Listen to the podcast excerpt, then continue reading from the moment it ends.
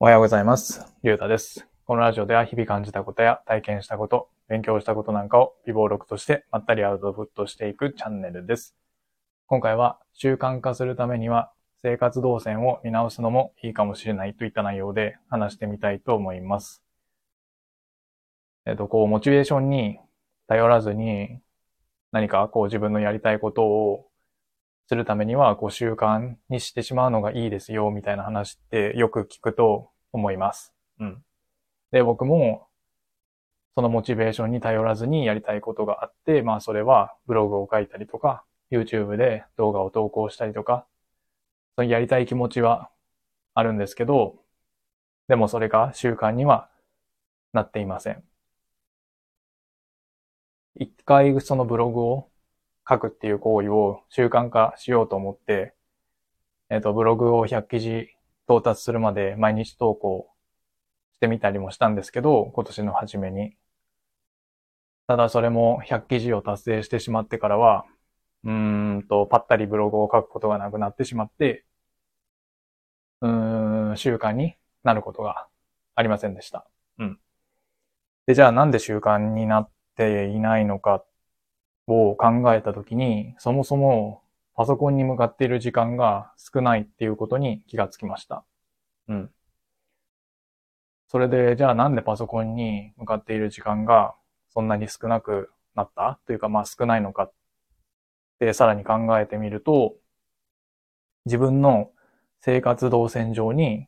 パソコンが置かれていないからだなというふうに思いました。うん。今は結構、自分の生活動線から離れたところにパソコンを置いてしまっていて、何かそのブログを書いたりとかっていう作業をするためには、わざわざパソコンの前まで移動しないといけないような状況になってます。うん。なのでいつもは、ついついテレビの前に移動してしまうんですけど、流れで。で、そこで YouTube の動画とかを見てしまって、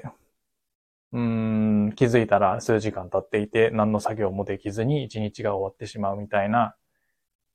形になっています。うん。なので、そのテレビに向かう動線の途中にパソコンを置いておけば、今までよりはパソコンに向かう時間ができるのかなというふうに期待しています。うん。なので今からやるべきなのは、部屋の模様替えに取り組まなきゃなというふうに考えています。うん。それでパソコンに向かう時間が増えてちゃんと作業できるようになればいいんですけど、それはちょっと今から試してみてうまくいくかどうかやってみたいというふうに思います。うん。こんな形で、何かその習慣にしたいもののトリガーを、自分の生活の動線上に置いておけば、もしかしたらいろんなその習慣したいことにも有効なのかなというふうに思いました。うん。例えば筋トレしたいんであれば、その自分が、日常的に、その動線というか、その日常的にその通っている通り道に、ダンベルとかを置いておけば、その通った時に、数回だけでも、そのダンベルを使って筋トレするみたいな形で、何かそうですね、習慣にしたいものの引き金を途中に置いておけば、もしかしたら、うまくいくのかもしれないなぁと、ふと思ったので、僕は、とりあえずパソコンを途中に、自分の生活動線上の途中に置いて試してみようと思います。はい。というわけで、今回は習慣化するためには、自分の生活動線を見直すのもいいかもしれないといった内容で話してみました。ただ、僕の場合、パソコンを、移動させるっていう模様替えの作業があるので、まずそれがめんどくさいので、ちゃんとやれるか不安ですけど、とりあえずこの放送が終わったら、